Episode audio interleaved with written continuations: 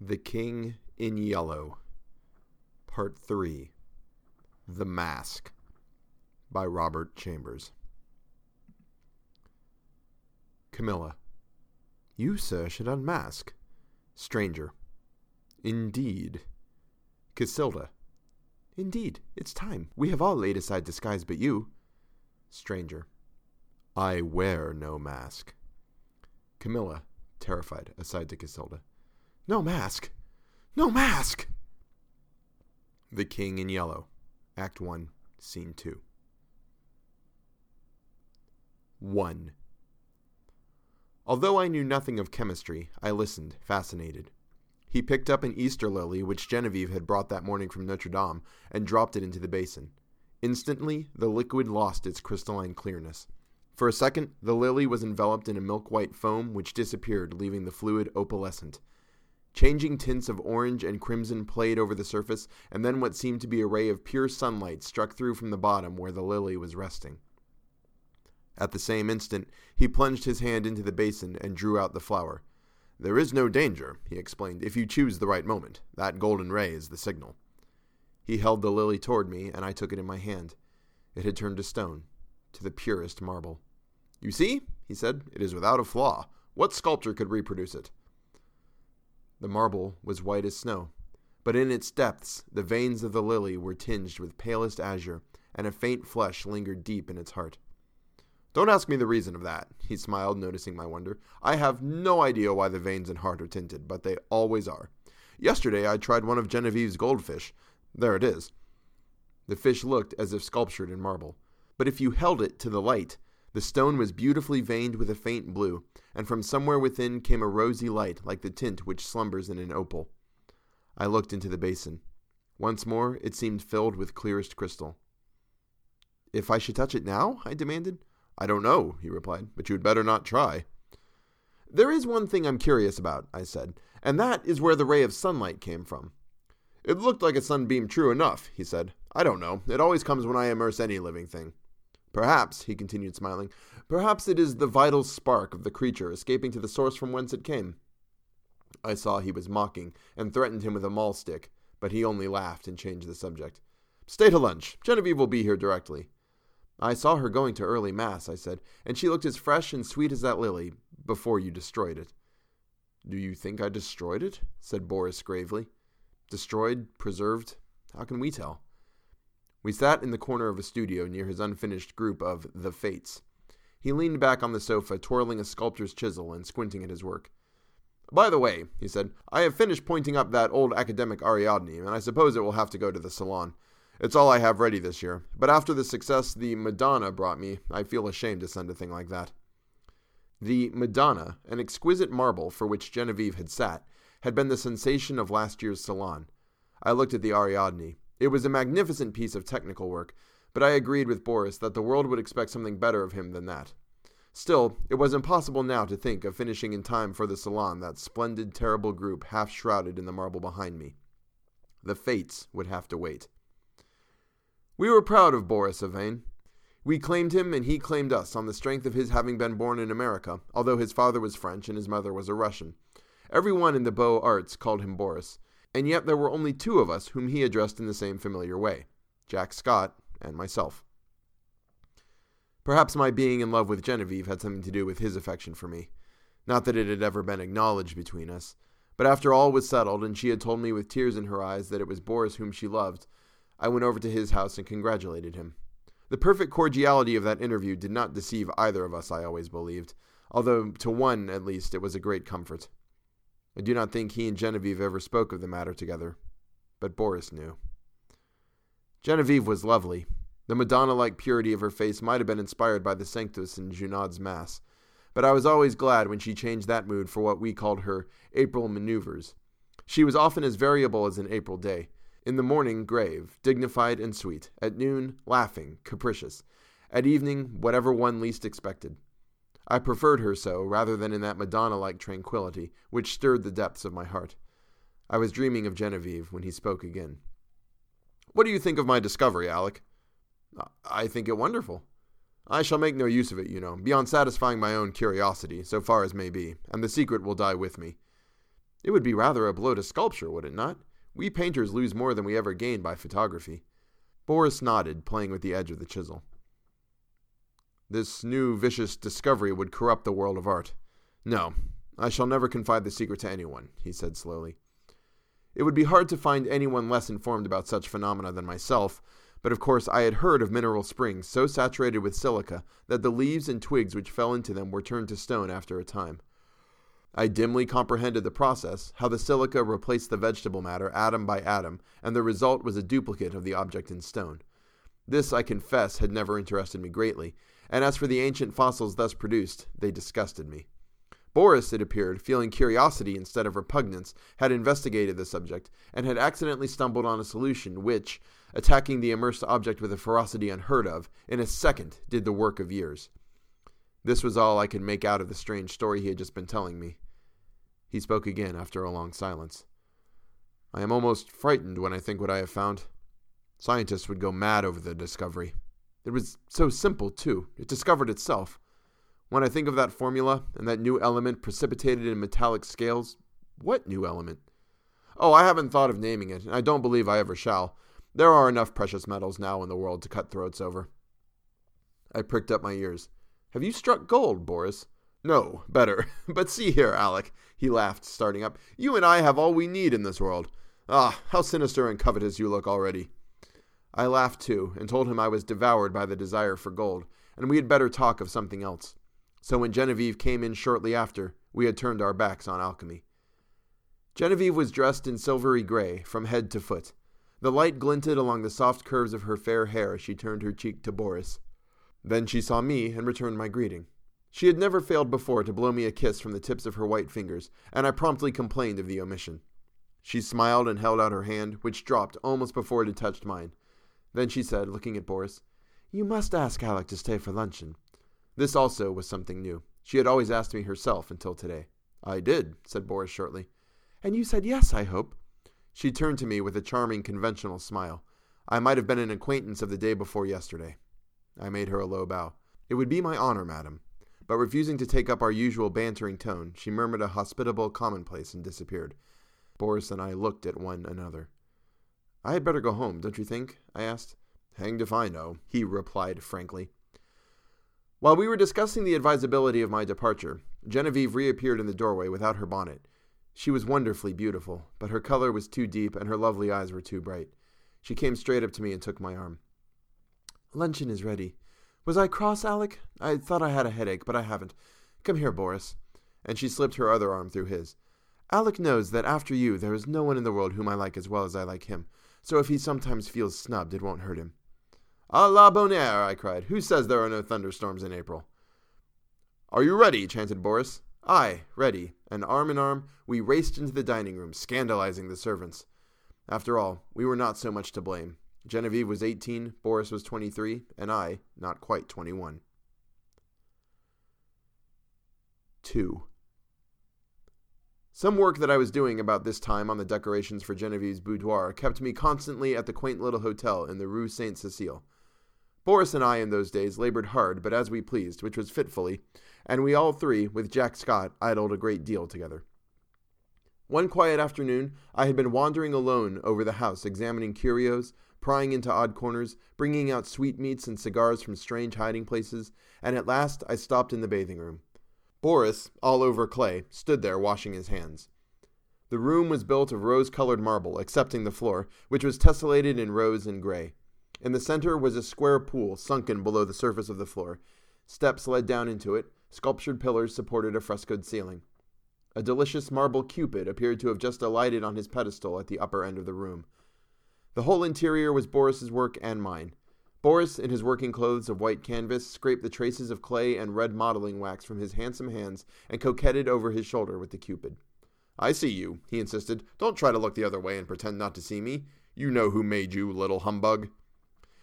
It was always my role to interpret Cupid's sentiment in these conversations, and when my turn came, I responded in such a manner that Boris seized my arm and dragged me toward the pool, declaring he would duck me.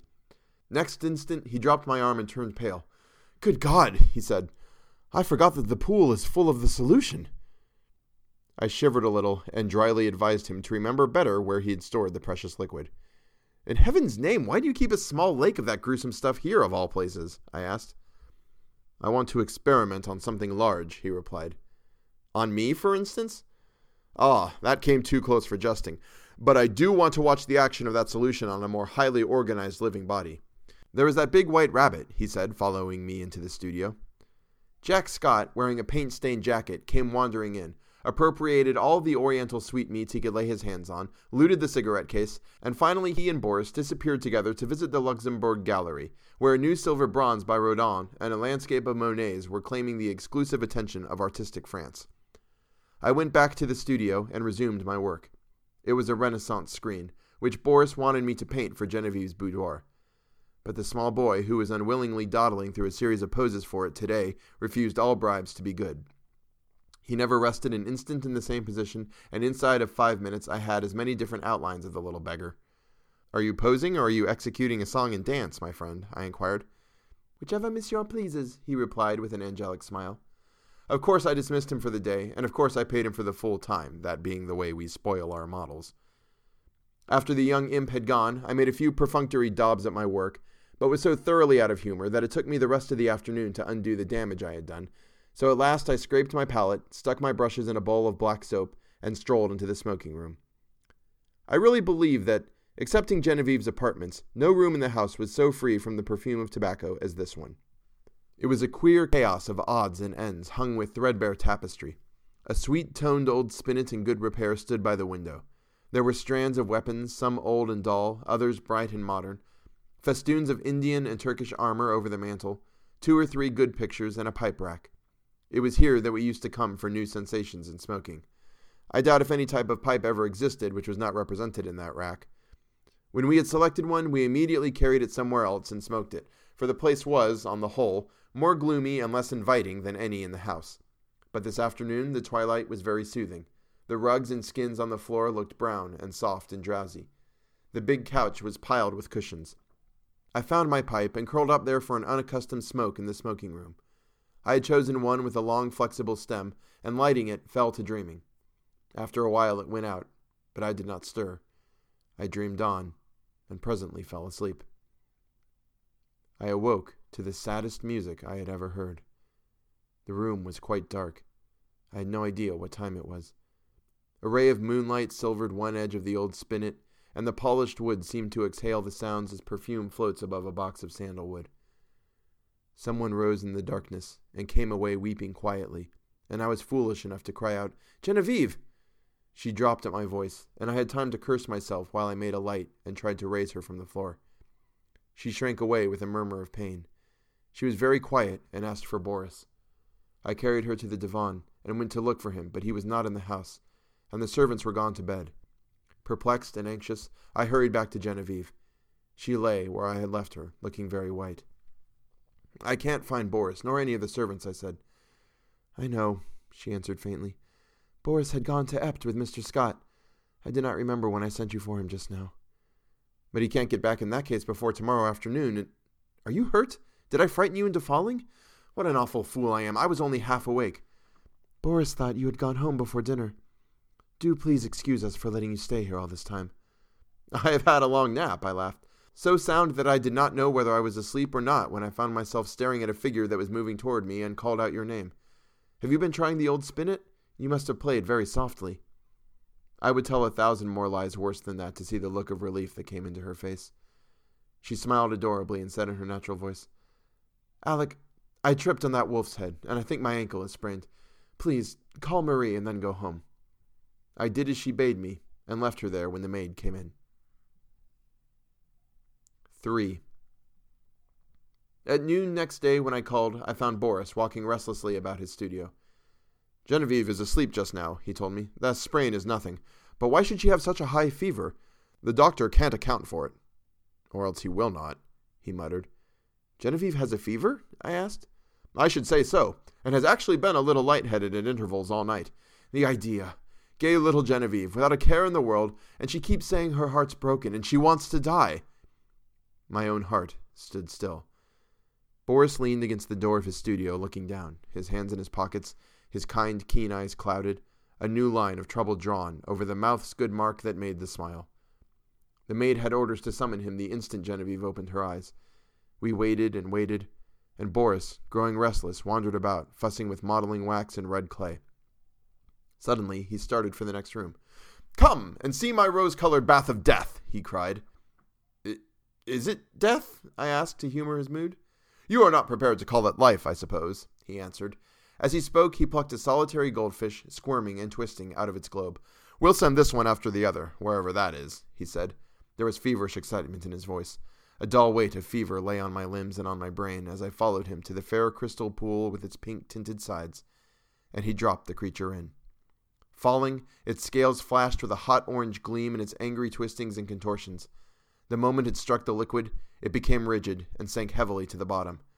Then came the milky foam, the splendid hues radiating on the surface, and then the shaft of pure serene light broke through from the seemingly infinite depths. Boris plunged in his hand and drew out an exquisite marble thing, blue veined, rose tinted, and glistening with opalescent drops.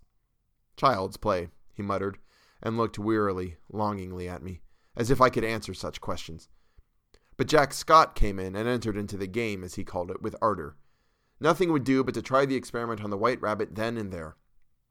I was willing that Boris should find distraction from his cares, but I hated to see the life go out of a warm, living creature, and I declined to be present. Picking up a book at random, I sat down in the studio to read. Alas, I had found The King in Yellow. After a few moments, which seemed ages, I was putting it away with a nervous shudder when Boris and Jack came in bringing their marble rabbit. At the same time, the bell rang above, and a cry came from the sick room. Boris was gone like a flash, and the next moment he called, Jack, run for the doctor. Bring him back with you. Alec, come here. I went and stood at her door. A frightened maid came out in haste and ran away to fetch some remedy. Genevieve, sitting bolt upright with crimson cheeks and glittering eyes, babbled incessantly and resisted Boris's gentle restraint. He called me to help. At my first touch, she sighed and sank back, closing her eyes. And then, then, as we still bent over her, she opened them again, looked straight into Boris's face, poor fever crazed girl, and told her secret. At the same instant, our three lives turned into new channels. The bond that held us so long together snapped forever, and a new bond was forged in its place. For she had spoken my name, and as the fever tortured her, her heart poured out its load of hidden sorrow. Amazed and dumb, I bowed my head, while my face burned like a live coal, and the blood surged in my ears, stupefying me with its clamor. Incapable of movement, incapable of speech, I listened to her feverish words in an agony of shame and sorrow. I could not silence her. I could not look at Boris. Then I felt an arm upon my shoulder, and Boris turned a bloodless face to mine. It is not your fault, Alec. Don't grieve so if she loves you. But he could not finish. And as the doctor stepped swiftly into the room, saying, Ha, the fever, I seized Jack Scott and hurried him into the street, saying, Boris would rather be alone. We crossed the street to our own apartments, and that night, seeing as I was going to be ill too, he went for the doctor again. The last thing I recollect with any distinctness was hearing Jack say, For heaven's sake, doctor, what, what ails him to wear a face like that? And I thought of the king in yellow and the pallid mask. I was very ill, for the strain of two years which I had endured since that fatal May morning when Genevieve murmured, I love you, but I think I love Boris best, told on me at last. I had never imagined that it could become more than I could endure. Outwardly tranquil, I had deceived myself. Although the inward battle raged night after night, and I, lying alone in my room, cursed myself for rebellious thoughts, unloyal to Boris and unworthy of Genevieve, the morning always brought relief, and I returned to Genevieve and to my dear Boris with a heart washed clean by the tempests of the night. Never in word or deed or thought while with them had I betrayed my sorrow, even to myself. The mask of self deception was no longer a mask for me. It was a part of me. Night lifted it, laying bare the stifled truth below, but there was no one to see except myself, and when the day broke, the mask fell back again of its own accord. These thoughts passed through my troubled mind as I lay sick, but they were hopelessly entangled with visions of white creatures heavy as stone crawling about in Boris's basin, of the wolf's head on the rug, foaming and snapping at Genevieve, who lay smiling beside it. I thought, too, of the king in yellow, wrapped in the fantastic colors of his tattered mantle, and that bitter cry of Casilda, Not upon us, O king! Not upon us! Feverishly I struggled to put it from me, but I saw the lake of Hali, thin and blank, without a ripple or wind to stir it, and I saw the towers of Carcosa behind the moon. Aldebaran, the Hyades, Alar, Hastur, glided through the cloud rifts which fluttered and flapped as they passed like the scalloped tatters of the king in yellow. Among all of these, one sane thought persisted. It never wavered, no matter what else was going on in my disordered mind, that my chief reason for existing was to meet some requirement of Boris and Genevieve. What this obligation was, its nature, was never clear. Sometimes it seemed to be protection, sometimes support through a great crisis. Whatever it seemed to be for the time, its weight rested only on me, and I was never so ill or so weak that I did not respond with my whole soul. There were always crowds of faces about me, mostly strange, but a few I recognized, Boris among them. Afterward, they told me that this could not have been, but I know that once at least he bent over me. It was only a touch, a faint echo of his voice. Then the cloud settled back on my senses, and I lost him but he did stand there and bend over me once at least. At last, one morning, I awoke to find the sunlight falling across my bed and Jack Scott reading beside me. I had not strength enough to speak aloud, neither could I think, much less remember, but I could smile feebly as Jack's eyes met mine. And when he jumped up and asked eagerly if I wanted anything, I could whisper, Yes, Boris. Jack moved to the head of my bed and leaned down to arrange my pillow. I did not see his face, but he answered heartily, You must wait, Alec. You are too weak to see even Boris. I waited, and I grew strong. In a few days I was able to see whom I would, but meanwhile I had thought, and remembered. From the moment when all the past grew clear again in my mind, I never doubted what I should do when the time came, and I felt sure that Boris would have resolved upon the same course so far as he was concerned. As for what pertained to me alone, I knew he would see that also as I did. I no longer asked for anyone. I never inquired why no message came from them, why during the week I lay there, waiting and growing stronger, I never heard their name spoken.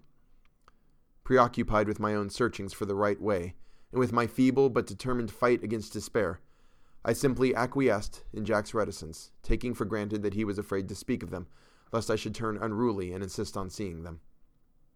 Meanwhile, I said, over and over to myself, how would it be when life began again for all of us? We would take up our relations exactly as they were before Genevieve fell ill. Boris and I would look into each other's eyes, and there would be neither rancor nor cowardice nor mistrust in that glance. I would be with them again for a little while in the dear intimacy of their home, and then without pretext or explanation, I would disappear from their lives forever. Boris would know. Genevieve, the only comfort was that she would never know. It seemed, as I thought it over, that I had found the meaning of that sense of obligation which had persisted all through my delirium, and the only possible answer to it. So, when I was quite ready, I beckoned Jack to me one day and said, Jack, I want Boris at once, and take my dearest greeting to Genevieve. When at last he made me understand that they were both dead, I fell into a wild rage that tore all of my little convalescent strength to atoms. I raved and cursed myself into a relapse from which I crawled forth some weeks afterward, a boy of 21 who believed that his youth was gone forever. I seemed to be past the capability of further suffering, and one day, when Jack handed me a letter and the keys to Boris's house, I took them without a tremor and asked him to tell me all. It was cruel of me to ask him, but there was no help for it, and he leaned wearily on his thin hands to reopen the wound which could never entirely heal. He began very quietly. Alec, unless you have a clue that I know nothing about, you will not be able to explain any more than I what has happened. I suspect that you would rather not hear these details, but you must learn them, else I would spare you the relation. God knows I wish I could be spared the telling.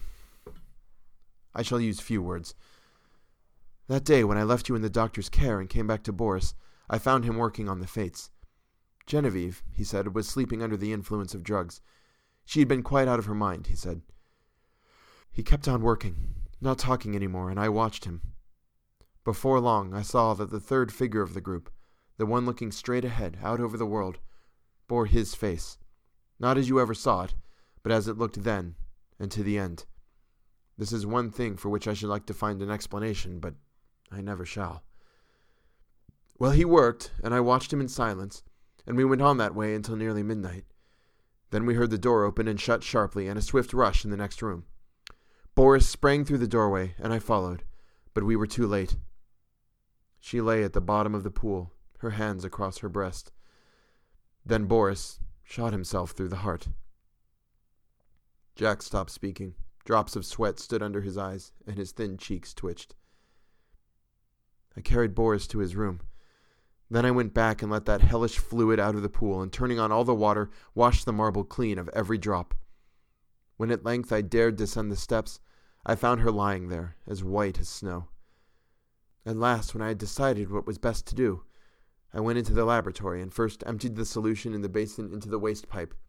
Then I poured the contents of every jar and bottle after it. There was wood in the fireplace, so I built a fire and breaking the locks of Boris's cabinet, I burnt every paper, notebook, and letter that I found there. With a mallet from the studio, I smashed to pieces all of the empty bottles. Then, loading them into a coal scuttle, I carried them to the cellar and threw them over the red hot bed of the furnace. Six times I made the journey, and at last not a vestige remained of anything that might again aid in seeking for the formula which Boris had found. Then at last I dared call the doctor. He's a good man, and together we struggled to keep it from the public. Without him, I never could have succeeded. At last we got the servants paid and sent away into the country where old Rosier keeps them quiet with stories of Boris and Genevieve's travels in distant lands, from whence they will not return for years. We buried Boris in the little cemetery of Sèvres. The doctor is a good creature, and knows when to pity a man who can bear no more. He gave his certificate of heart disease, and asked no questions of me. Then, lifting his head from his hands, he said, Open the letter, Alec. It is for us both. I tore it open. It was Boris's will, dated a year before. He left everything to Genevieve, and in case of her dying childless, I was to take control of the house in the Rue Saint Cecile, and Jack Scott the management at Ept. On our deaths, the property reverted to his mother's family in Russia, with the exception of the sculptured marbles executed by himself. These he left to me. The page blurred under our eyes, and Jack got up and walked to the window. Presently he returned and sat down again. I dreaded to hear what he was going to say, but he spoke with the same simplicity and gentleness. Genevieve lies before the Madonna in the marble room. The Madonna bends tenderly above her, and Genevieve smiles back into that calm face that never would have been, except for her. His voice broke, but he grasped my hand, saying, Courage, Alec. Next morning, he left for Ept to fulfill his trust. 4. The same evening, I took the keys and went into the house I had known so well. Everything was in order, but the silence was terrible. Though I went twice to the door of the marble room, I could not force myself to enter. It was beyond my strength. I went into the smoking room and sat down before the spinet. A small lace handkerchief lay on the keys, and I turned away, choking. It was plain I could not stay, so I locked every door, every window, and the three front and back gates and went away. Next morning, Alcide packed my valise, and leaving him in charge of my apartments, I took the Orient Express for Constantinople. During the two years that I wandered through the East, at first in our letters, we never mentioned Genevieve and Boris, but gradually their names crept in. I recollect particularly a passage in one of Jack's letters replying to one of mine. What you tell me of seeing Boris bending over you while you lay ill, and feeling his touch on your face, and hearing his voice, of course troubles me. This that you describe must have happened a fortnight after he died. I say to myself that you were dreaming, that it was part of your delirium. But the explanation does not satisfy me, nor would it you. Toward the end of the second year, a letter came from Jack to me in India, so unlike anything that I had ever known of him, that I decided to return at once to Paris. He wrote, I am well, and sell all my pictures as artists do who have no need of money. I have not a care of my own, but I am more restless than if I had. I am unable to shake off a strange anxiety about you. It is not apprehension, it is rather a breathless expectancy. Of what, God knows. I can only say that it is wearing me out. Nights I dream always of you and Boris. I can never recall anything afterward, but I wake in the morning with my heart beating. And all the day the excitement increases until I fall asleep at night to recall the same experience. I am quite exhausted by it, and have determined to break up this morbid condition. I must see you. Shall I go to Bombay, or will you come to Paris? I telegraphed him to expect me by the next steamer. When we met, I thought he had changed very little. I, he insisted, looked in splendid health.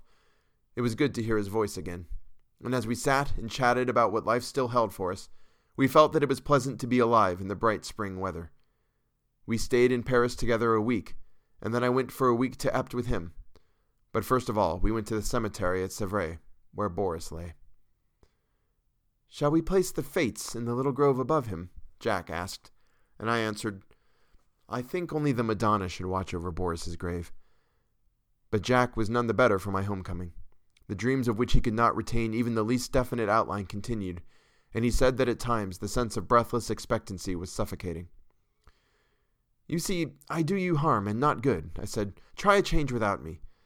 So he started alone for a ramble among the Channel Islands, and I went back to Paris. I had not yet entered Boris's house, now mine since my return, but I knew it must be done. It had been kept in order by Jack, there were servants there, so I gave up my own apartment and went there to live.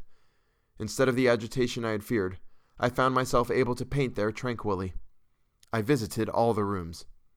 All but one. I could not bring myself to enter the marble room where Genevieve lay. And yet I felt the longing growing daily to look upon her face, to kneel beside her. One April afternoon I lay dreaming in the smoking room, just as I had lain two years before, and mechanically I looked among the tawny eastern rugs for the wolfskin. At last I distinguished the pointed ears and flat, cruel head, and I thought of my dream where I saw Genevieve lying beside it. The helmets still hung against the threadbare tapestry, among them the old Spanish morion, which I remembered Genevieve had once put on when we were amusing ourselves with the ancient bits of mail. I turned my eyes to the spinet. Every yellow key seemed eloquent of her caressing hand, and I rose drawn by the strength of my life's passion to the sealed door of the marble room. The heavy doors swung inward under my trembling hands. Sunlight poured through the window, tipping with gold the wings of Cupid, and lingered like a nimbus over the brows of the Madonna. Her tender face bent in compassion over a marble form so exquisitely pure that I knelt and signed myself. Genevieve lay in the shadow under the Madonna, and yet through her white arms I saw the pale azure vein and beneath her softly clasped hands the folds of her dress were tinged with rose, as if from some faint warm light within her breast. Bending with a breaking heart, I touched the marble drapery with my lips, then crept back into the silent house. A maid came and brought me a letter, and I sat down in the little conservatory to read it. But as I was about to break the seal, seeing the girl lingering, I asked her what she wanted. She stammered something about a white rabbit that had been caught in the house and asked what should be done with it. I told her to let it loose in the walled garden behind the house and opened my letter. It was from Jack, but so incoherent that I think he must have lost his reason. It was nothing but a series of prayers to me not to leave the house until he could get back. He could not tell me why. There were the dreams, he said. He could explain nothing, but he was sure that I must not leave the house in the Rue Saint Cecile. As I finished reading, I raised my eyes and saw the same maidservant standing in the doorway holding a glass dish in which two goldfish were swimming. Put them back in the tank and tell me what you mean by interrupting me, I said. With a half suppressed whimper, she emptied water and fish into an aquarium at the end of the conservatory, and turning to me, asked my permission to leave my service. She said people were playing tricks on her, evidently with the design of getting her into trouble.